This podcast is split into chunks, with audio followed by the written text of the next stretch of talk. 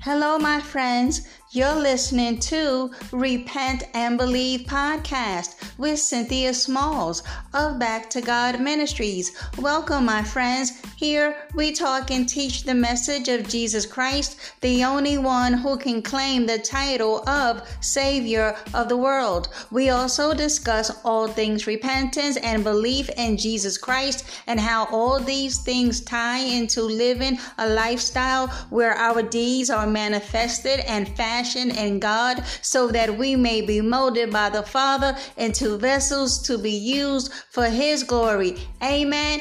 Amen. All right, so let's get started.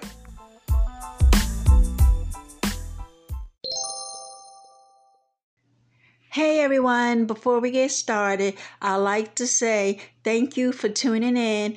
And if you enjoy my podcast, please share, download, leave me a message or comment. Thanks, guys. Hello, everyone.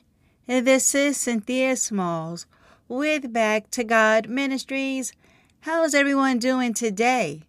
I pray that all is well in your lives, that you are walking by faith and not by sight. You, beloved, are to never give up on the Lord Jesus Christ. Amen. Amen. All right, folks, let me just make this one statement. Salvation and forgiveness of sins comes through repentance. Acts three nineteen tells us to repent, therefore, and turn back, that your sins may be blotted out. Amen. Beloved, Peter is telling us that for our sins to be forgiven, blotted out, we must repent. Amen. So the question on the floor today is, how do we resist sin? Because let's just face the fact. Sin is with us as a constant in the world, but God's voice is within us.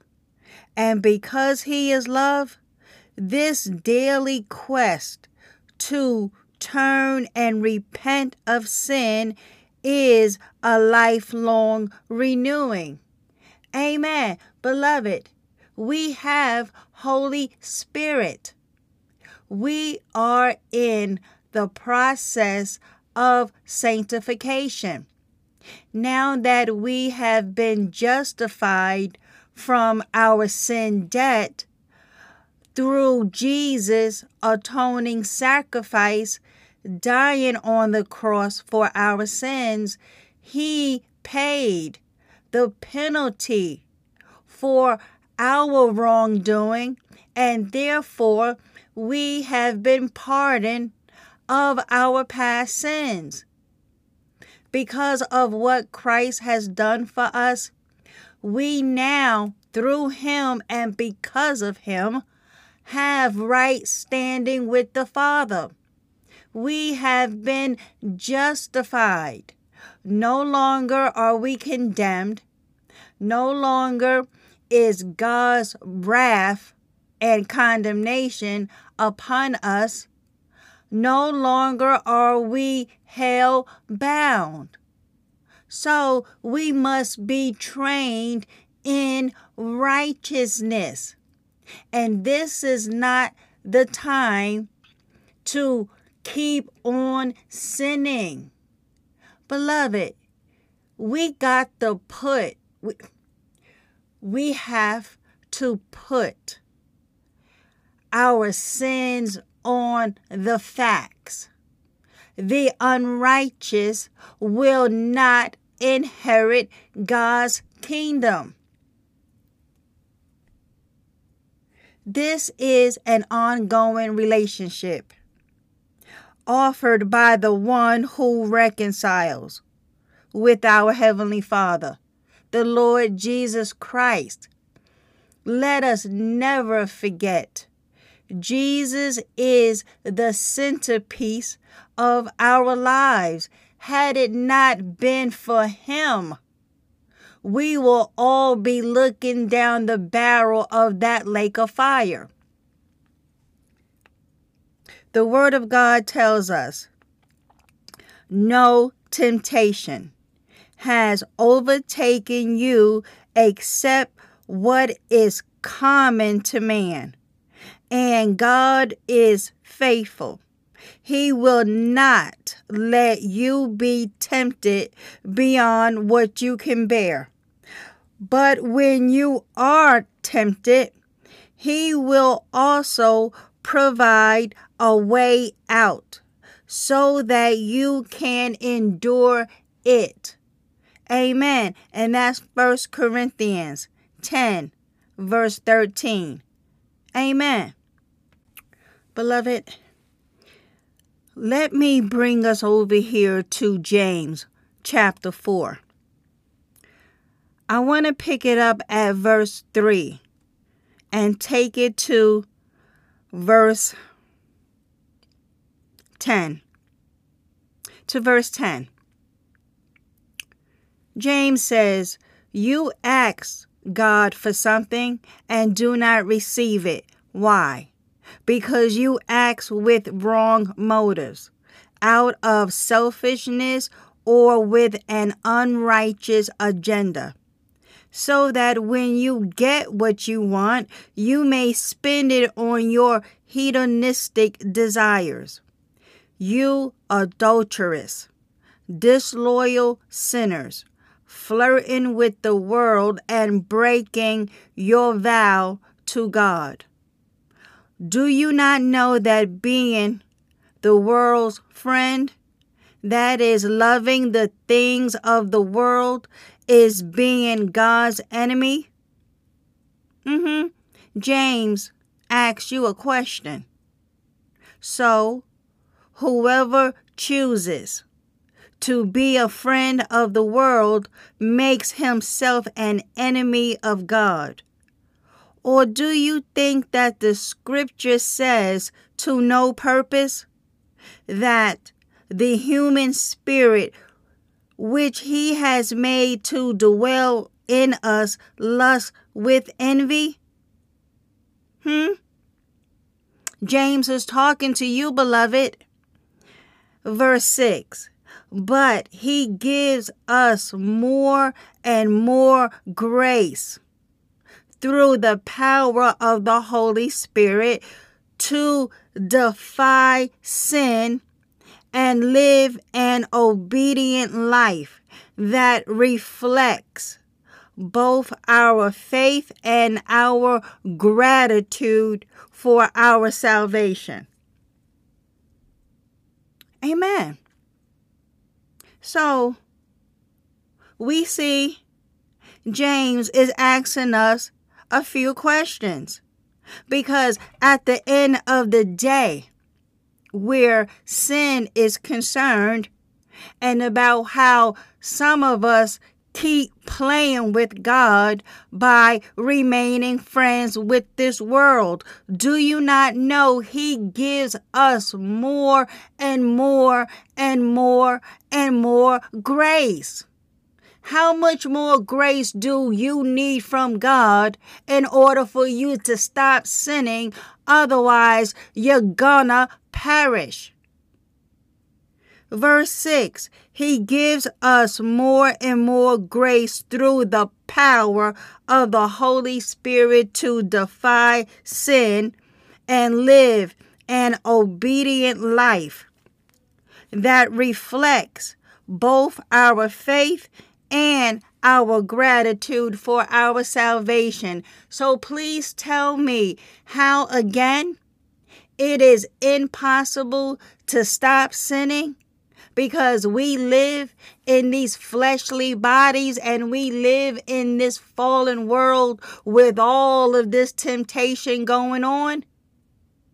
You act like the Lord did not send us help while we are being trained.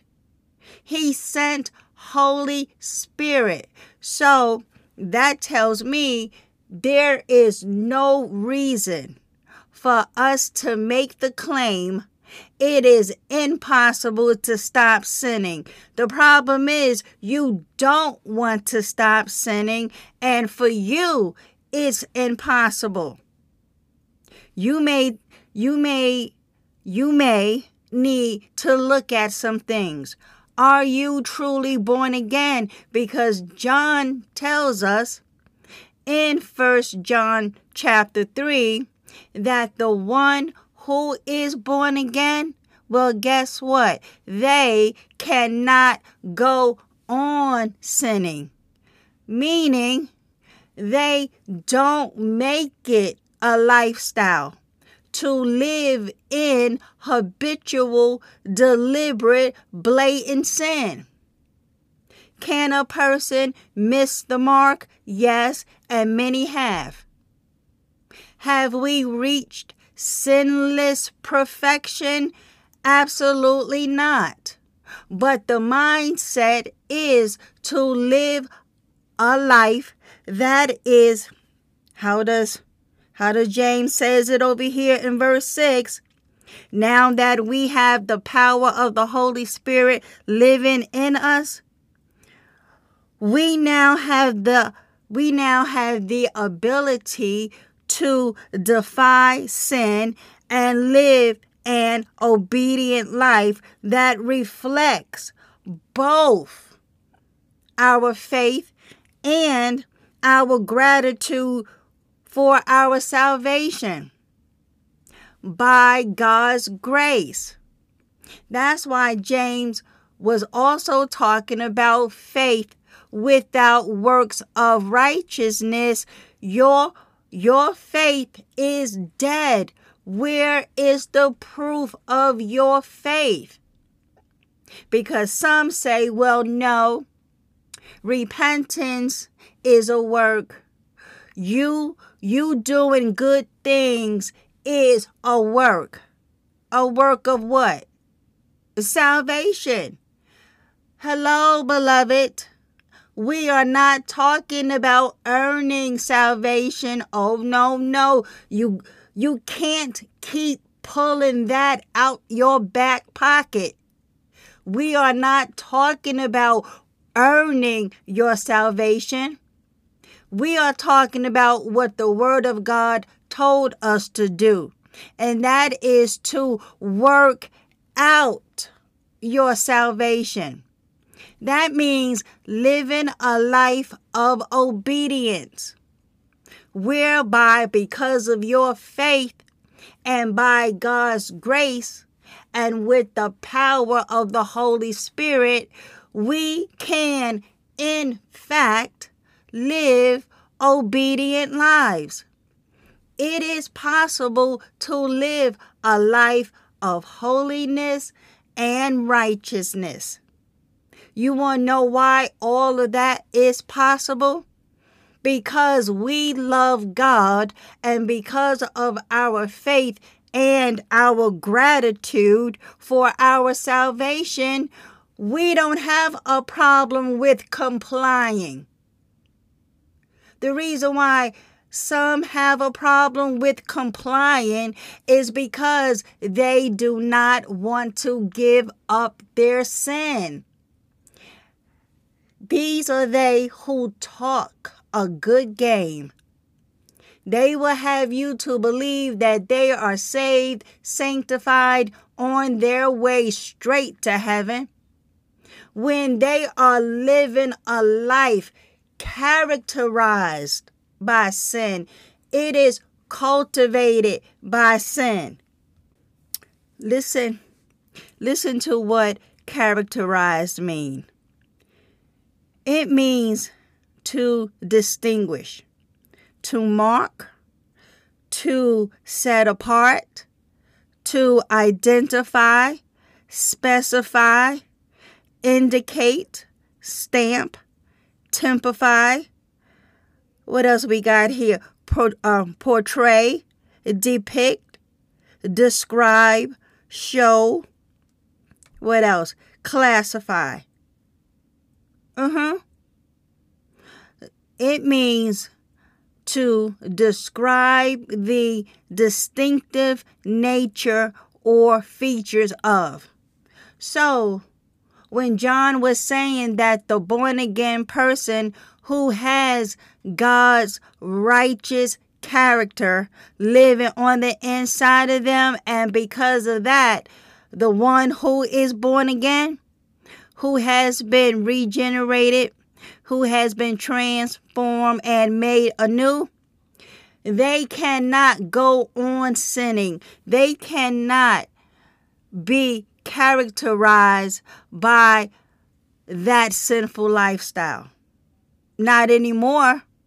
No more are is that person described as a sinner, one who practices sin daily.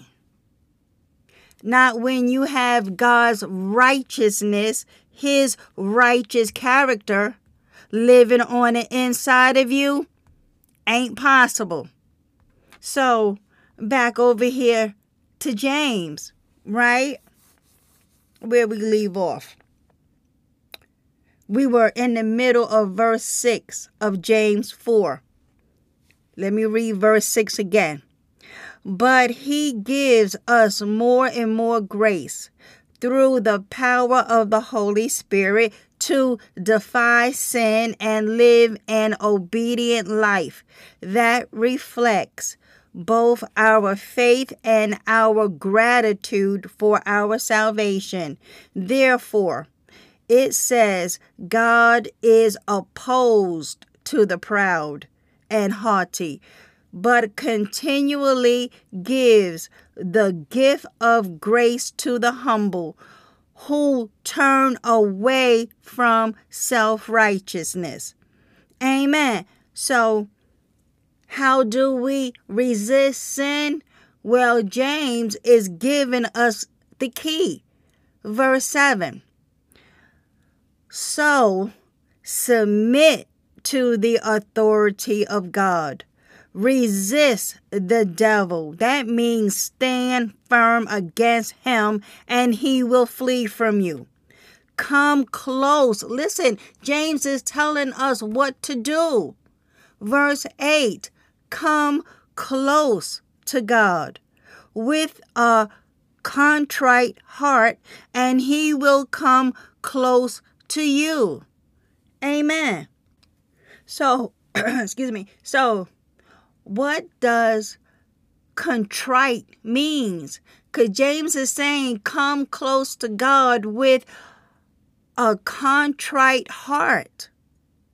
It means feeling or expressing remorse or, or penitence affected by guilt. It means being repentant, regretful, sorry, ashamed, shamefaced, guilt-ridden, in sackcloth and ashes. It means having your conscience stricken by what you have done against God. And we know the, the opposite of a contrite person, the, the opposite of contrite is repentant. No, no, no. Back up here. It means unrepented and defiant. So if you come into God defiant and proud and haughty with all of your self-righteousness, you don't believe you have to repent.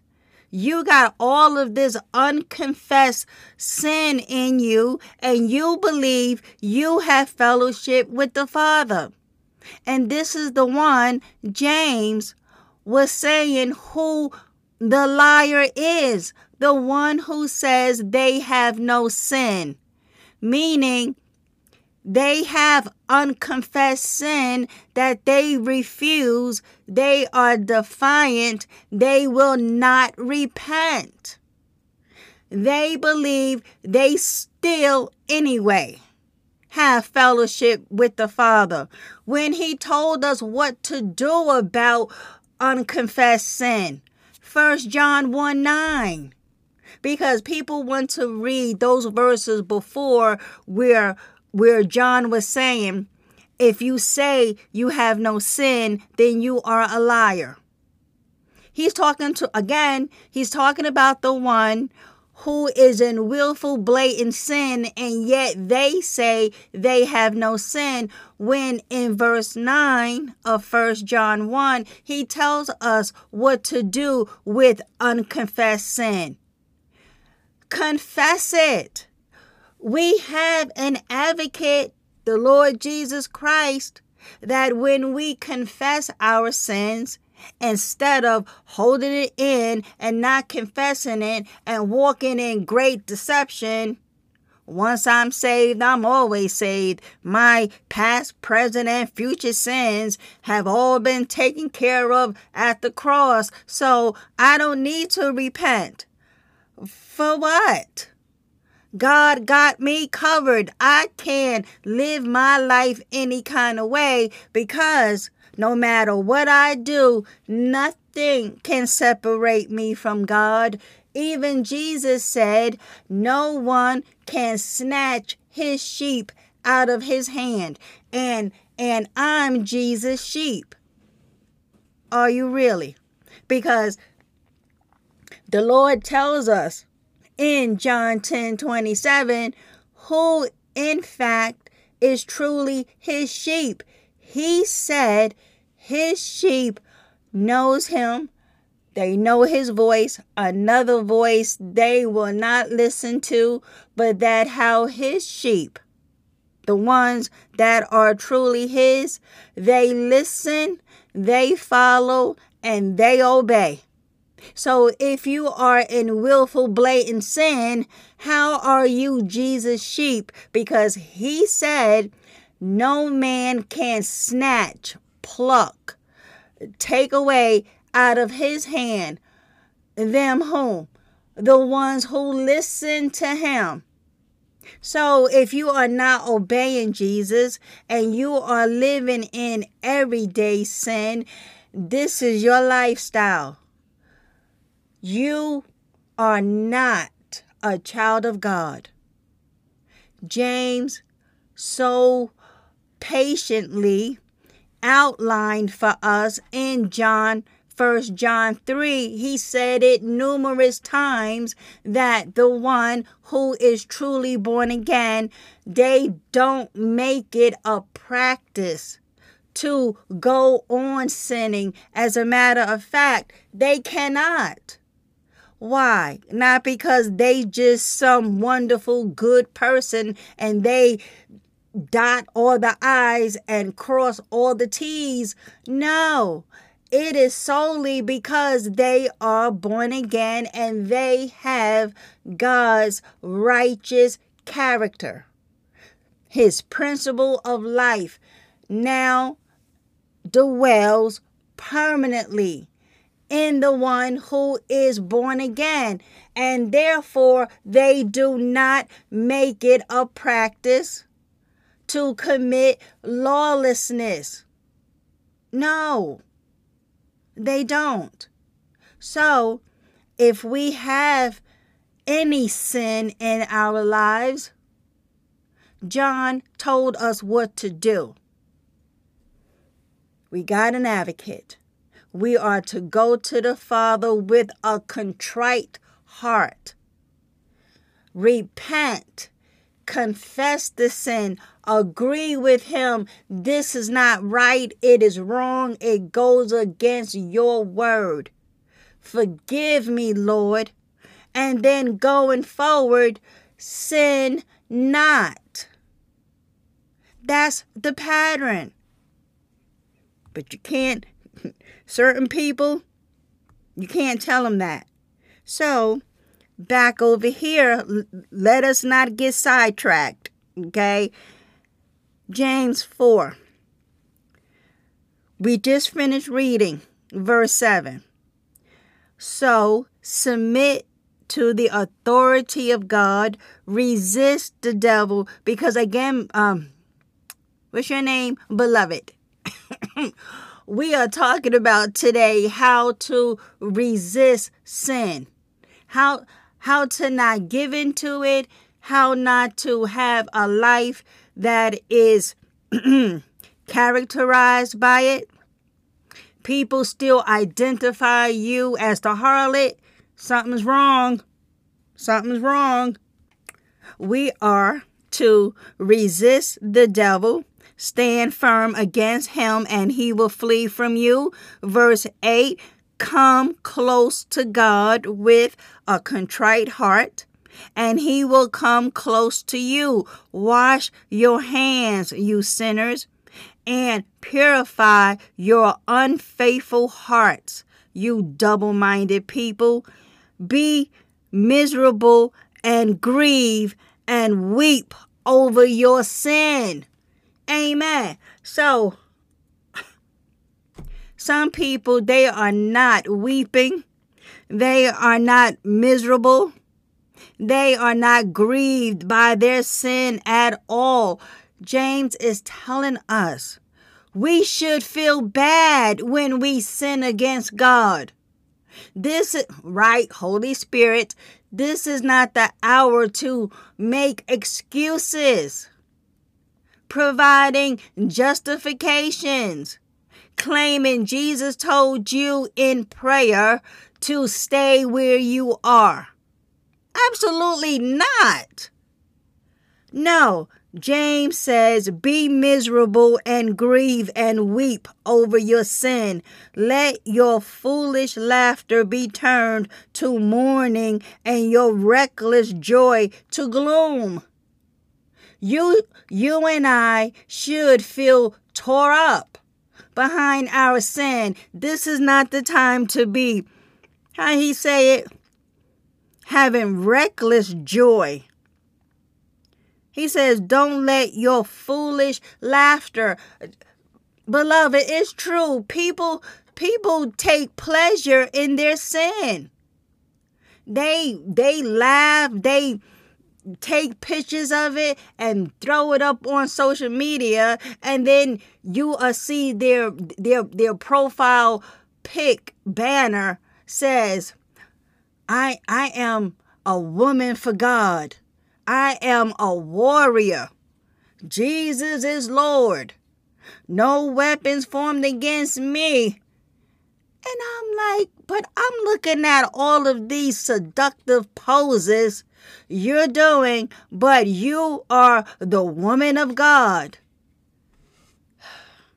Beloved, humble yourselves with an attitude of repentance and insignificance in the presence of the Lord, and he will exalt you. He will lift you up. He will give you purpose. Amen. That's verse ten. So, the life we live, it most certainly need to be contrite when we miss the mark. We should be grateful for our salvation. We should not be joyful and foolish about our sin. So much, so much can be said about that, because that just, that just does something to me. Now that I think about it, Christ Jesus paid a huge price so we don't go to hell.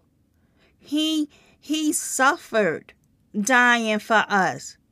And then we, ooh, in the twenty-first century, going to be so braggadocious and have the audacity, living in sin, going to fix our face talking about, oh, I know I'm born again. What? No, that's not what Jesus meant. He he understands. He knows my heart. Oh, talking about I need to repent. For what? Uh-huh. You ain't going to make it, Missy. Nope. My brother, you are heading the wrong way. Listen. Okay. How do we resist sin? Well, we know there are two times in the Gospels when the Lord Jesus Christ tells people to go, comma, and sin no more. One is after he healed the man by the pool of Bethesda. We see this in John five fourteen. And the other is after he rescued the woman caught in adultery from getting stoned to death. We see that over there in John eight eleven. When Christ Jesus tells the woman who was caught in adultery and, and the healed man to sin no more, he is at the same time simultaneously magnifying his power over sin and calling them to holiness. The life of a follower of the Lord Jesus Christ is one that continuously seeks to kill sin and walk in the newness of life that Jesus provides. Beloved, study First Peter two twenty-four. This means that we do not make a practice of sinning or continue living in unrepented sin. Nope. And just for that, I'm going to give you First John three, verses four through ten. Mm-hmm. Okay, so here we go. Starting at verse four, First John three, everyone who practices sin also practices lawlessness, and sin is lawlessness. Ignoring God's law by action or neglect or by tolerating wrongdoing. It is being unrestrained by his commands and his will. Amen. That means you don't listen to nothing God tells you to do. Mm-hmm. Verse five. You know that he appeared in visible form as a man in order to take away sins, and in him there is absolutely no sin. For he has neither the sin nature, nor has he committed sin or acts worthy of blame. Amen. No one who abides in him, who remains united in fellowship with him, deliberately, knowingly, and habitually practices sin. No one who habitually sins has seen him or known him. Little children, believers, dear ones, do not let anyone lead you astray. The one who practices righteousness, the one who strives to live a consistently honorable life in private as well as in public and to conform to God's precepts is righteous, just as he is righteous. Verse eight. The one who practices sin, separating himself from God and offending him by acts of disobedience, indifference, or rebellion, guess what? Is of the devil and takes his inner character and moral values from him, not God. For the devil has sinned and violated God's law from the beginning. The Son of God appeared for this purpose. Amen. To destroy the works of the devil. Listen, verse nine. No one, okay, no one who is born of God deliberately, knowingly, and habitually practices sin. Why? God's seed, his principle of life, the essence of his righteous character remains permanently in him who is born again, who is reborn from above, spiritually transformed, renewed, and set apart for his purpose. And he who is born again, guess what, beloved, cannot habitually live a life characterized by sin. Why? Because he is born of God and longs to please him. Verse ten, by this, the children of God and the children of the devil are clearly identified. Here we go. Anyone who does not practice righteousness, who does not seek God's will in thought, action, and purpose, is not of God, nor is the one who does not unselfishly love his believing brother. Amen. So, hoo, hoo, hoo, hoo. Yep. So, the gospel beckons us into repentance and offers grace as we are transformed more and more into the image of God. Mm-hmm. Study Second Corinthians three eighteen, because ultimately Christ Jesus empowers us through the sending of the Spirit to fight sin and temptation until he returns or bring us home. Amen. Let us pray. Father, in the name of Christ Jesus, have you not been telling us this since the beginning of this podcast? We are to live clean, holy, and righteous lives before you, because Jesus Christ is on his way back. Father, we are so grateful for our salvation. We long to please you. No longer do we want to offend you. No longer do we want to even give the appearance that we are looking to offend you. Help us where we fall short. Strengthen us, because you do give us a way out so that we are not overtaken by sin.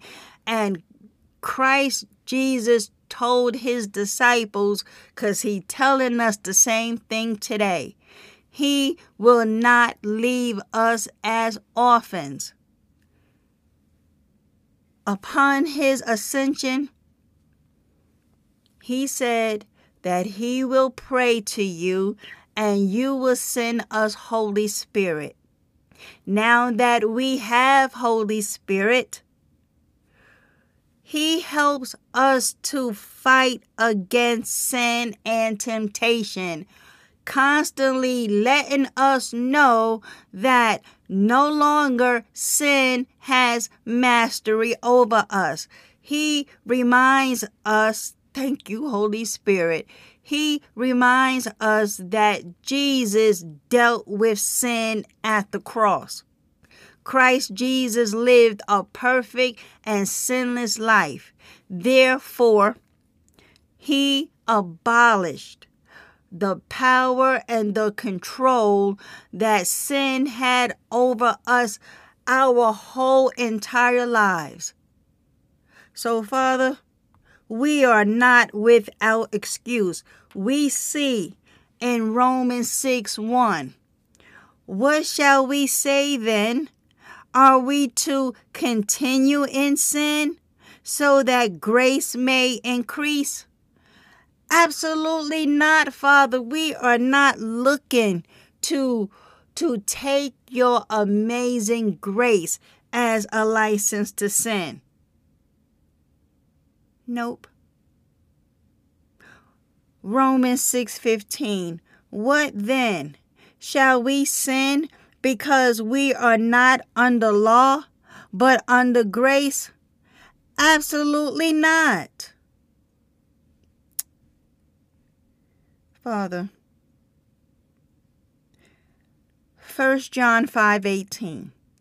We know, we know that no one who is born of God sins, but he who was born of God keeps him, and the evil one does not touch him. Amen. Why? Because we are abiding in Christ. We have submitted ourselves to you. The devil has no choice but to flee from us, because we have surrendered ourselves to you. What is this? John five eighteen is telling us that the evil one does not touch us because we are born of you. No one who is born of God continues to live a life of sin. So, Father, do we need do we need to give the people Titus two? I, I believe so, because Titus two is a wonderful affirmation. It says, for the remarkable, undeserved grace of God that brings salvation has appeared to all men. It teaches us, Father, you are telling us your grace teaches us to reject ungodliness and worldly immoral desires, and to live sensible, upright, and godly lives, lives with the purpose that reflect spiritual maturity in this present age, awaiting and confidently expecting the fulfillment of our blessed hope and the glorious appearing of our great God and Savior, Jesus Christ, who, let us never forget, Father, willingly gave himself to be crucified on our behalf to redeem us and purchase our freedom. Father, the Lord Jesus Christ already told us in the Gospels, if the Son has set you free, you are free indeed. Free from what? Sin and the power and control of it. Christ Jesus set us free. So, back over here to Titus two, verse fourteen. Christ Jesus willingly gave himself to be crucified on our behalf to redeem us and purchase our freedom from all wickedness, and to purify for himself a chosen and a very special people to be his own possession, who, by the way, Father, are enthusiastic for doing what is good. Amen. So, Father, I ask for wisdom today. I ask for wisdom, discernment, a sound mind, and clarity and understanding of your word. Father, we know your ways are way higher than our ways. Teach us your ways so that we may walk in them. I, I want to know the things of God, and I pray on behalf of all of my brothers and sisters in Christ that we seek your way, not our ways, your ways. May your word do what it tells us that the word of God does. It is profitable for training in righteousness, reproof, correction. Let me pull up the scripture, Father. If I'm not mistaken, because I want to quote it correctly because I love it. Okay, so here we go. Second Timothy three sixteen. All scripture is given by inspiration of God, and it is profitable for doctrine, for reproof, for correction, for instruction in righteousness. Amen. Father, I love to be trained how to live righteous, because for so long I was not living righteous, claiming the name. Bad enough, I was a sinner woman. I, I didn't. I knew nothing of you. I knew of a Christmas Jesus and a pagan Easter Sunday. That's it. I knew nothing of your ways. I knew nothing about being holy. I, I only thought of myself. I did what I wanted to do. At the demise of my covenant marriage, I didn't care about nothing, no one, no how but Cynthia. Selfish, sinner woman, on my way straight to a burning hell. And then I came to Christ, but I didn't get the memo that I must put on the new man. I read that. I thought that's what I did, but I didn't hate sin. I didn't hate sin enough to stop it. I thought I was good to go. I thought I was trying my best, and Jesus knows my heart. He knows I'm trying, and at the end of the day, I'm saved. Once saved, always saved. I made I made false confessions of repentance because I went right back to the sin. So, Father, I'm here as a witness to your kindness, your grace, and your mercy, and your patience, and your love.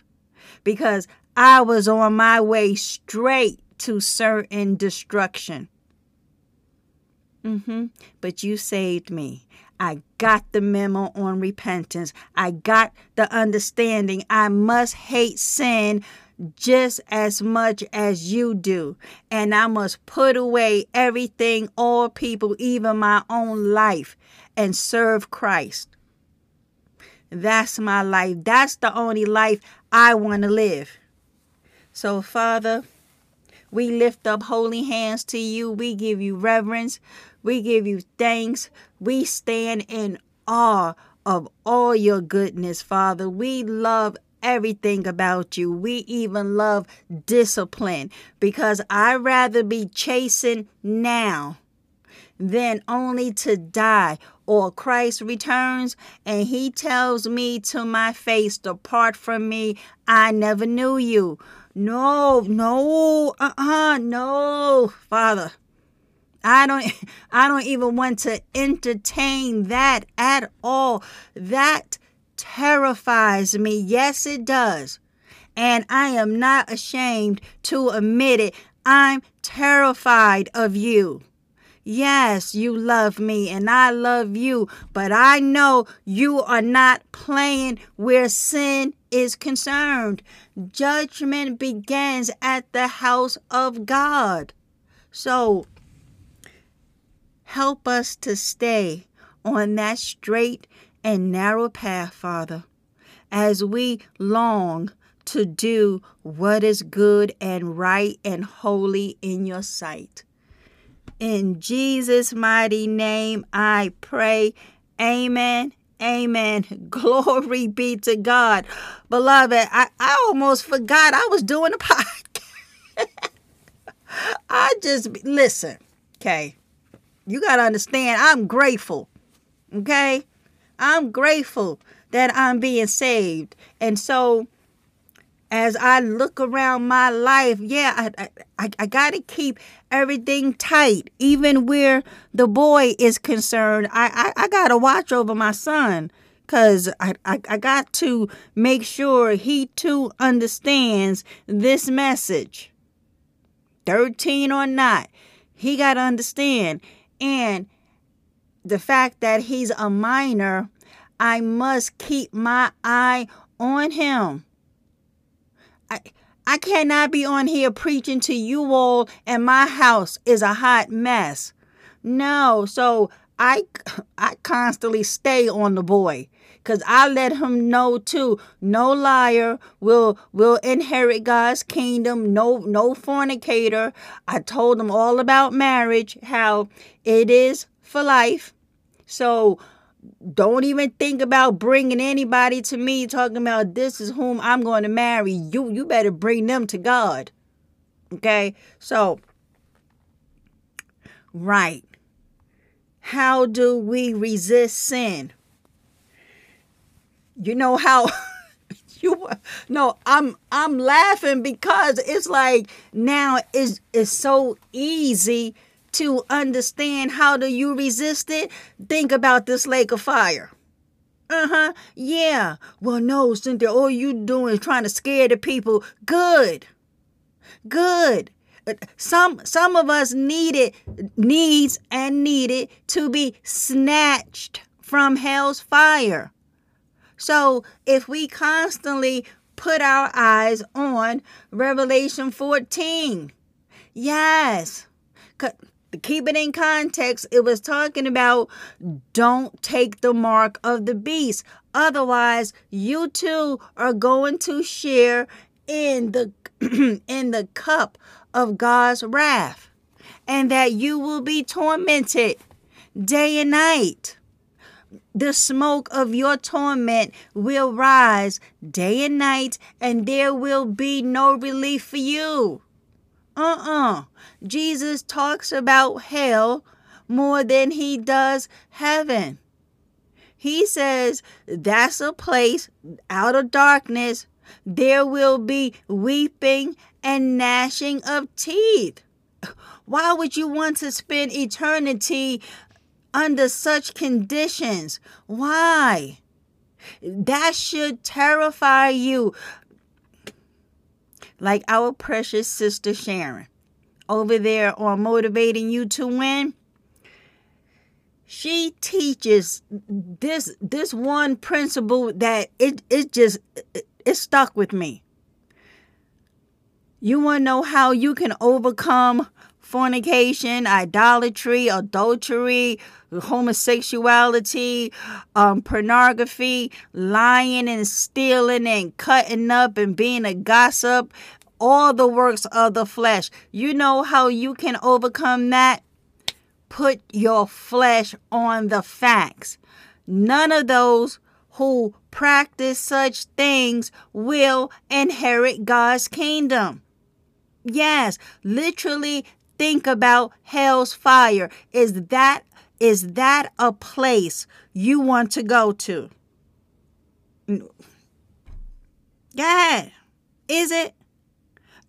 I know I don't want to go, and I know for a fact you don't want to go either. Listen, one day Christ Jesus promised to come back to us.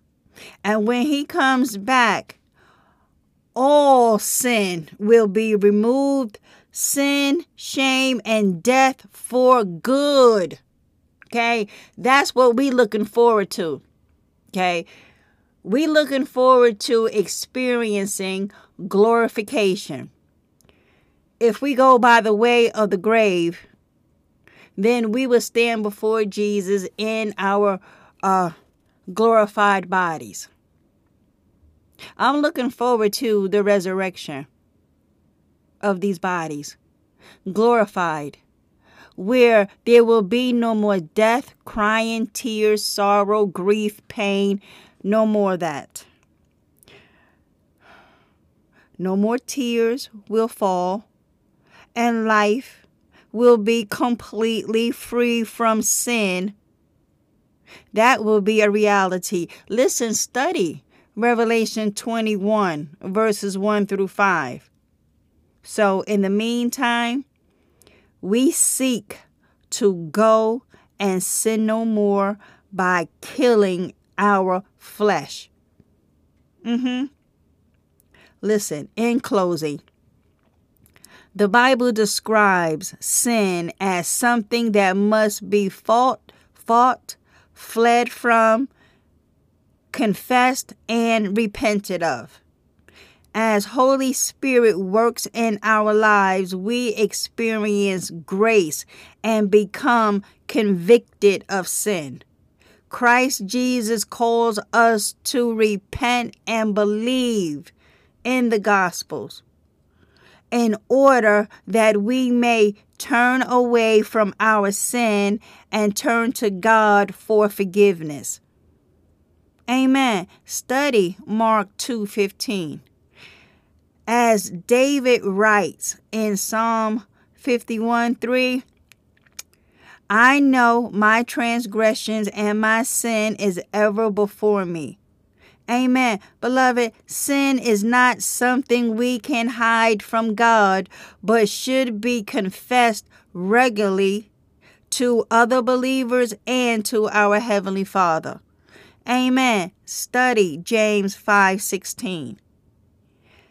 As we turn from sin and put our faith in the gospel, the joy of our salvation is restored. Amen. We see this over there in Psalm fifty-one twelve. Listen, okay. This is how we overcome sin and resist it. We fight sin through the power of God's word, both applying the scriptures to our lives daily and clinging to them as we take every thought captive. Study Second Corinthians ten five and Ephesians six ten to twenty. We discipline ourselves to study the word of God with diligence and fight against temptation as Jesus did in the desert. Study Matthew four one through eleven. Okay. We don't do all of this Bible studying in order to puff ourselves up with more biblical facts, but for a greater experience of grace and truth and to grow in the knowledge and love of God. Mm-hmm. Study John one, verses one through fourteen.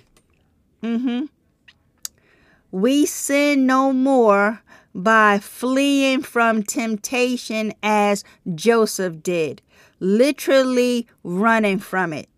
Study Genesis thirty-nine, verses one to twenty-three. And we flee from sin by submitting ourselves to God and pursuing righteousness, faith, love, and peace, along with those who call on the Lord from a pure heart. Amen. Again, already gave y'all James four seven, but also study Second Timothy two, verses twenty-two. Mm-hmm. And when our faith wanes, we can call out, Lord, I believe, help my unbelief. Study Mark nine twenty-four. Listen, okay, I I get it. My hand is the first to be raised. Listen, we don't beat ourselves up in shame when we miss the mark, okay? But we continually bring it back to the cross, reminding ourselves that the blood of Christ has covered us. So don't get, okay, it's kind of like on one hand and then on the other hand. I'm saying when we miss the mark, we are so tore up behind it, right? Because James told us that we should feel miserable, okay? We should feel bad. Don't get to the point where you are so distraught that you give up on your faith, believing that you are just too filthy and nasty to be restored again. We have the blood of Jesus. Just don't make sin a lifestyle.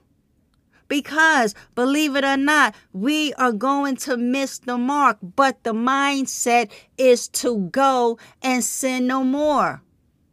Don't make missing the mark a lifestyle, claiming, well, you know, I just missed the mark.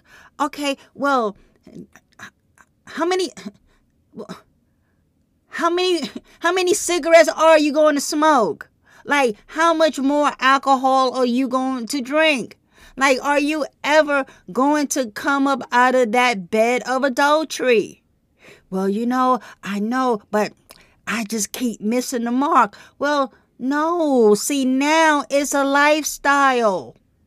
Okay, again, we can't use First John one nine as a license to sin. All of this repenting, all of this confessing, all of this forgiving, knowing that you are going to sin some more. No, the Lord Jesus Christ showed us the pattern in John eight eleven.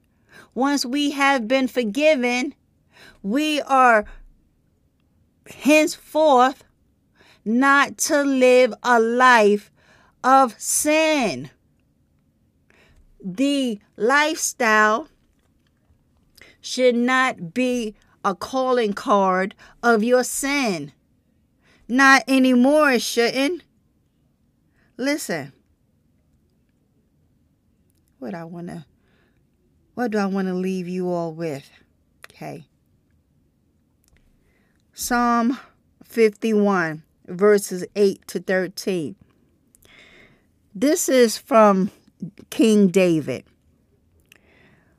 who had a woman's husband killed on the front line of battle because he was trying to cover up their adulterous affair, got Bathsheba pregnant.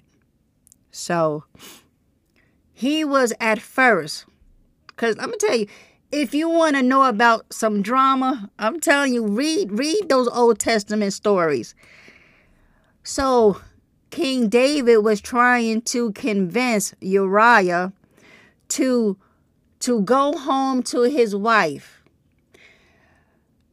so that he can have sex with her. And then when the pregnancy gets announced, then they will all assume that it's Uriah's baby instead of King David's, so maybe he can save face. But Uriah, the Hittite, loved King David, loved him so much that he didn't want to go home. He wanted to sleep outside of the castle.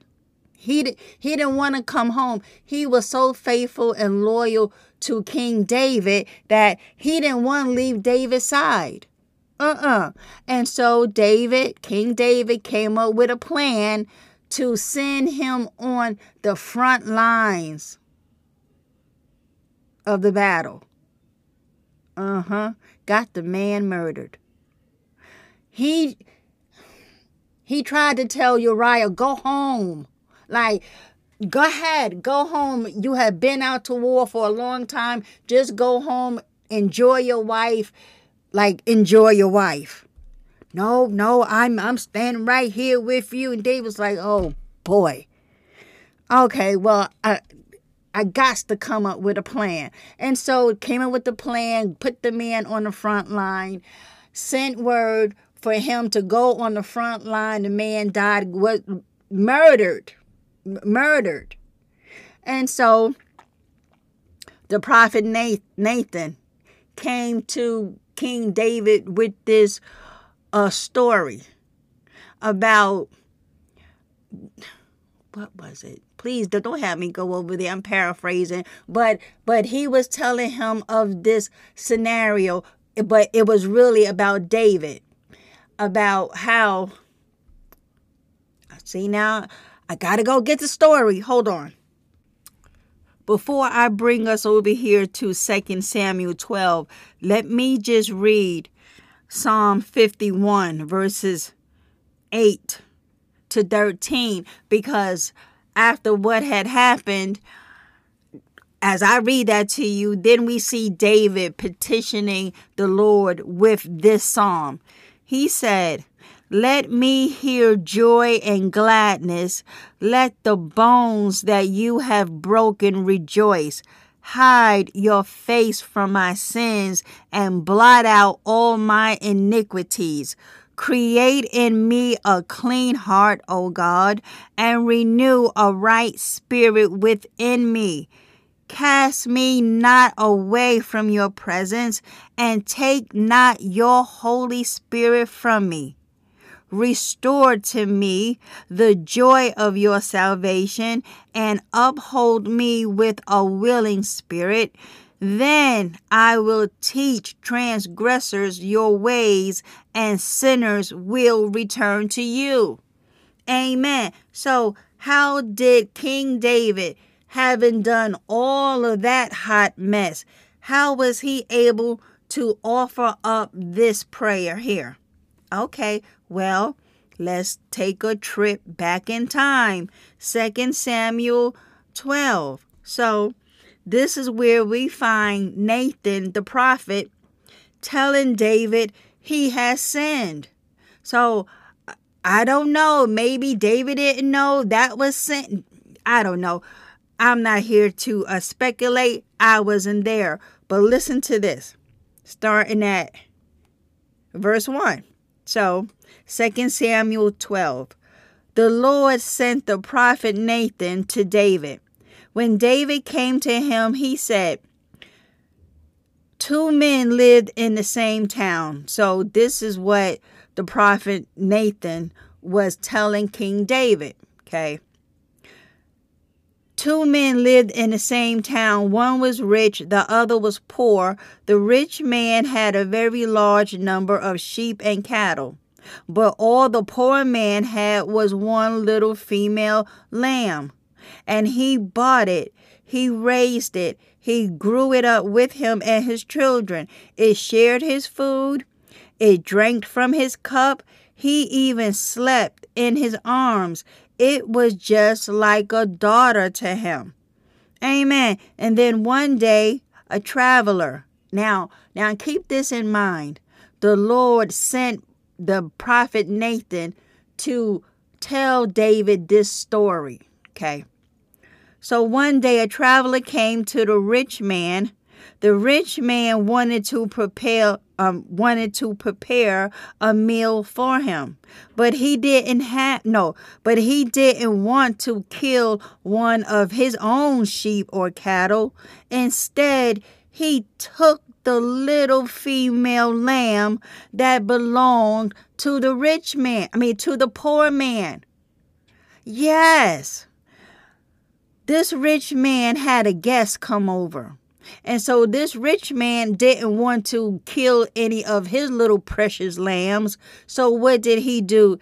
He took that beloved little female lamb that that poor man had, who raised this little lamb, treated it just like a member of the family. So instead, he took that little female lamb from the poor man. Then the rich man cooked it for the traveler who had come to him. What? So when David heard this story, oh, he was angry. Verse five, David was very angry with the rich man and said to Nathan, um, and said to Nathan, "The man who did this must die." Huh. Really, really, King David. Huh. So apparently this man's sin, you are so upset about, But what about your sin? Did you just not have a man killed? Uh-huh. Okay. So David was very angry with, with the rich man and said to Nathan, "The man who did this must die, and that's just as sure as the Lord is alive." Uh-huh. The man must pay back four times as much as that lamb was worth. How, look, look at King David, okay? How could he do such a thing? And he wasn't even sorry he had done it. Hello, where's my bell? King David, really? You are this upset because a man killed an animal, but you killed a living being. Where's the outrage behind what you have done? Hmm, drama. So, he's like, how could he do such a thing? Well, we can ask that too. How could you have an innocent man who clearly idolized and worshiped you and would have done anything you asked of him, had him murdered because you'd have knocked up his wife? Whew, drama. So, verse seven, Nathan said to David, "You are the man. The Lord, the God of Israel, says, I anointed you king over Israel. I saved you from Saul. I gave you everything that belonged to your master Saul. I even put his wives into your into your arms. I made you king over all the people of Israel and Judah. And if all of that had not been enough for you, I would have given you even more." Ooh, you don't want to, you don't want to do anything for the Lord to come at you like this. He done blessed you. He done saved you. He done died on the cross for your sins. And here you are still sinning. Are you crazy? And if we ask of anything according to his will, he will do it. And yet we are still sinning. Mm, we had not read this story. So let's finish. So he said, verse nine, "Why did you turn your back on what I told you to do? You did what is evil in my sight. You made sure that Uriah the Hittite would be killed in battle. You took his wife to be your own. You let the men of Ammon kill him with their swords. So time after time, members of your own royal house will be killed with swords. That's because you turned your back on me. You took the wife of Uriah the Hittite to be your own." Whoo! I'm, uh, beloved, are we not hearing God is angry with David? He, he done laid out the truth. Cut David to shreds. So I can only imagine David is standing there. He can't say nothing. He probably had his head down low because everything the Lord is giving him is the truth. The Lord God Almighty gave David the business. He said, verse eleven, where we at? What's this, second? Second Samuel? Mm-hmm. Second Samuel twelve. Listen to this. I'm, I'm telling you, it's intriguing. So, verse eleven. Yep. The Lord also says, "I am going to bring trouble on you. It will come from your own family. I will take your wives away. Your eyes, your own eyes will see it. I will give your wives to a man who is close to you. He will sleep with them in the middle of the day. You committed your sins in secret, but I will make sure that the man commits his sin in the middle of the day, everyone in Israel will see it. Ooh. Then David said to Nathan, I have sinned against the Lord. That's all he could say. Could you imagine if David would have made excuses at this point? Well, you know, it wasn't my fault. I was just up on the rooftop. No one told Bathsheba to be taking a bath out in the public naked so that I can see her. I'm I'm just a man. Don't we all sin? Aren't we living in this flesh body? It is impossible to stop sinning. So what do you expect for me to do? Or worse yet, the Lord said I can have her. No, this is the correct response when we have sinned against the Lord. We don't make any excuses. We don't try to take scripture and twist it to, to, co-sign the madness. David said, I have sinned. Nathan replied, the Lord has taken away your sin. You are not going to die, but you have dared to show great disrespect for the Lord. So the son who has been born to you will die. Mm-hmm. And after that, Nathan went home. Then the Lord made David's child very sick. The one he had with Bathsheba, Uriah's wife. Mm-hmm. I'm telling you, this is a tragedy. So the Lord made David's child very sick. That was the child David had by Uriah's wife. David begged God to heal the child. David didn't eat anything. He spent his nights lying on the ground. He put on the rough clothes people wear when, when they are sad. His most trusted servant stood beside him. They probably th- thought David was going to commit suicide if this baby didn't get better. Everybody was on pins and needles. So they, th- right, they thought, wow, no, no, no, no, back it up, back it up, back it up. Verse seventeen, right. His most trusted servants stood beside him. They wanted him to get up from the ground, but he refused to do it, and he wouldn't eat any food with them. So on the seventh day, on the seventh, on the seventh day, the child died. His attendants were afraid to tell him the child was dead. They thought while the child was still alive, we spoke to David, but he wouldn't listen to us. So how can we now tell him the child is dead? He might do something terrible to himself.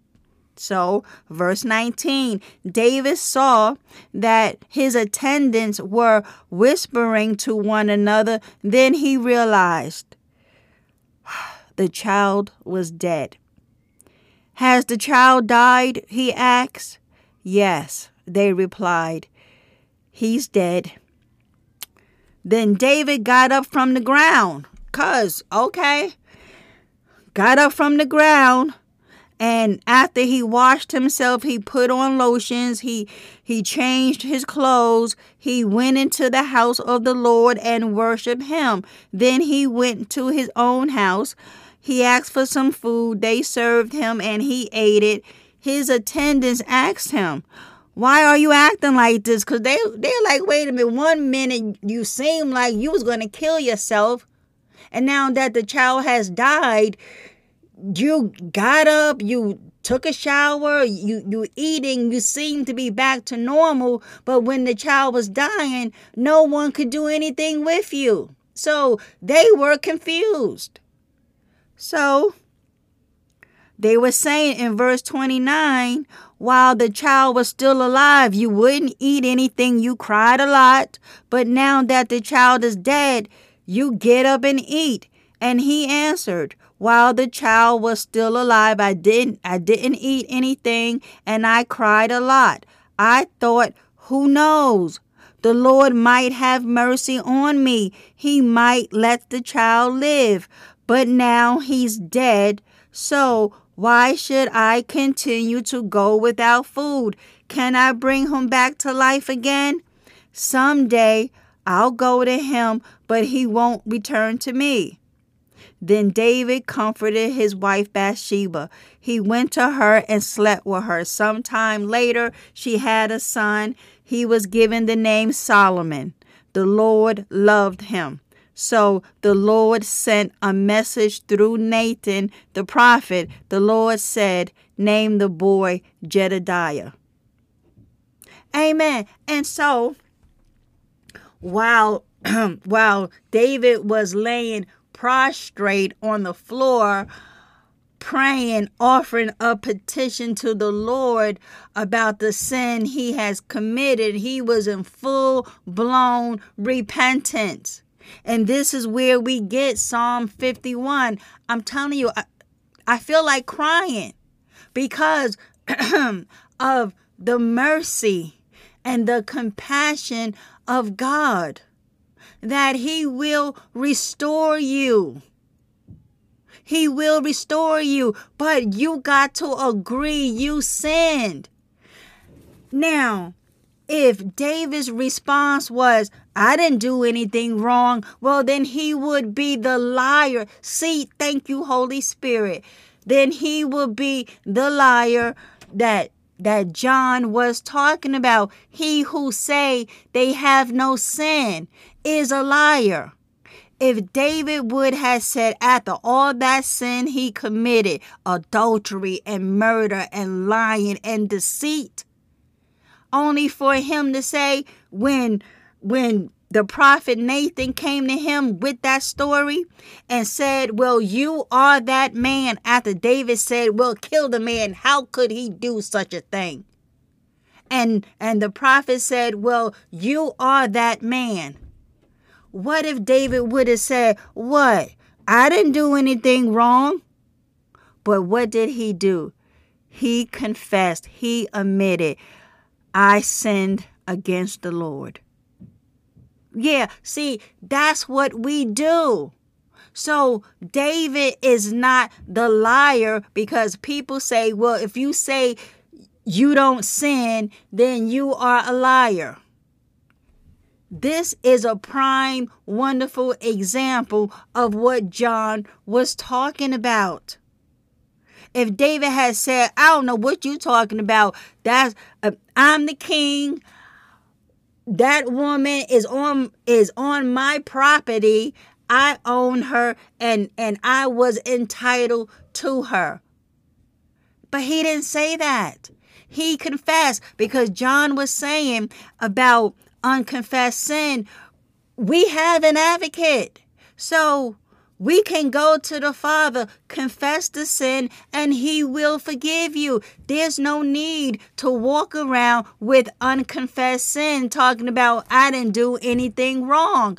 You are a liar. So that's how we get Psalm fifty-one. David, I'm going to read it again, and then I'm going to let y'all go. "Let me hear joy and gladness." Okay, because once David realized, "I done messed up. Oh, I completely messed up." And so he's crying out to the Lord, seeking mercy, that maybe, even though I did this thing, but can you spare the child? So he said, "Let me hear joy and gladness. Let the bones that you have broken rejoice. Hide your face from my sins and blot out my iniquities. Create in me a clean heart." Amen. Because David's heart was not clean when he came up with the plan and the plot to kill Uriah. No. So he's asking, "Create in me a clean heart and and renew a right spirit within me, because his spirit was not right. When you get another man's wife pregnant and you deceive him, pushing him to go home, to go have sex with his wife, to, to cover up the affair that a baby is on the way. And so he was hoping and praying that Uriah wanted his wife enough to go home and lay with her. And then a few weeks later, oh, honey, guess what? We pregnant, knowing that's David's baby. Mm-mm-mm. So David is saying, renew a right spirit within me. Cast me not away from your presence. Listen, this is repentance. No matter what we do, listen, you don't want God to take away his presence nor his spirit from you. He said, cast me not away from your presence and take not your Holy Spirit from me. Restore me to the joy of your salvation and uphold me with a willing spirit. Then, I'm telling you, I'm here, I'm a witness. Once you come to repentance and you sin after that, I was like David. Oh, yes, I was like David, crying, begging God for his mercy. I felt miserable, okay? And once he restores you, you are going to want to do what David is about to tell us. Once he gets forgiven, then I will teach transgressors your ways, and sinners will return to you. Amen. And this is the basis of this podcast. This is what happened to me. So now that I've been restored, all I want to do is teach transgressors God's ways and have sinners repent, calling men to repentance. Because just like David, I was this close to hell's fire too. So I get it. And I pray you get it too. Stop sinning. Resist the devil. Submit ourselves to God. And, and we ain't got to worry about hell's fire if, if, we remain faithful and endure until the end. Amen. Amen. Father, this story about what happened with King David and Bathsheba and Uriah the Hittite, we see over there in the Old Testament. I can't put my hands right now on the verse, but we see where you say that that David was perfect, except for this area. That is why he never lost a battle. You were with him. David shows us how to repent, how to confess sin, to, to own up to it and take accountability for it. Your will in that situation will be done. Just like your judgment was for this baby to die, but then you bless them with another child after repentance. So Father, may we follow this example, that if we happen to stumble, fall into sin, we don't stay in the dirt rolling around in it where now, where now we are part of said dirt. May we put all sin away. May we endure until the end, so that when Jesus returns or we go by the way of the grave, we will not shrink back, because we had not been living a life of holiness. Thank you for your mercy.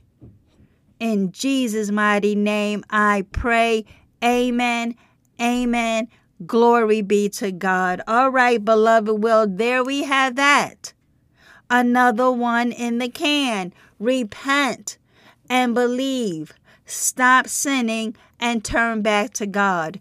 And Lord willing, until next time, I shall be speaking to you all soon.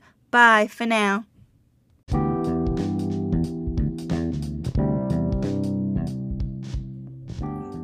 Thank you guys for tuning in. I truly appreciate all your support. Until next time, I'll be talking to y'all soon. Bye.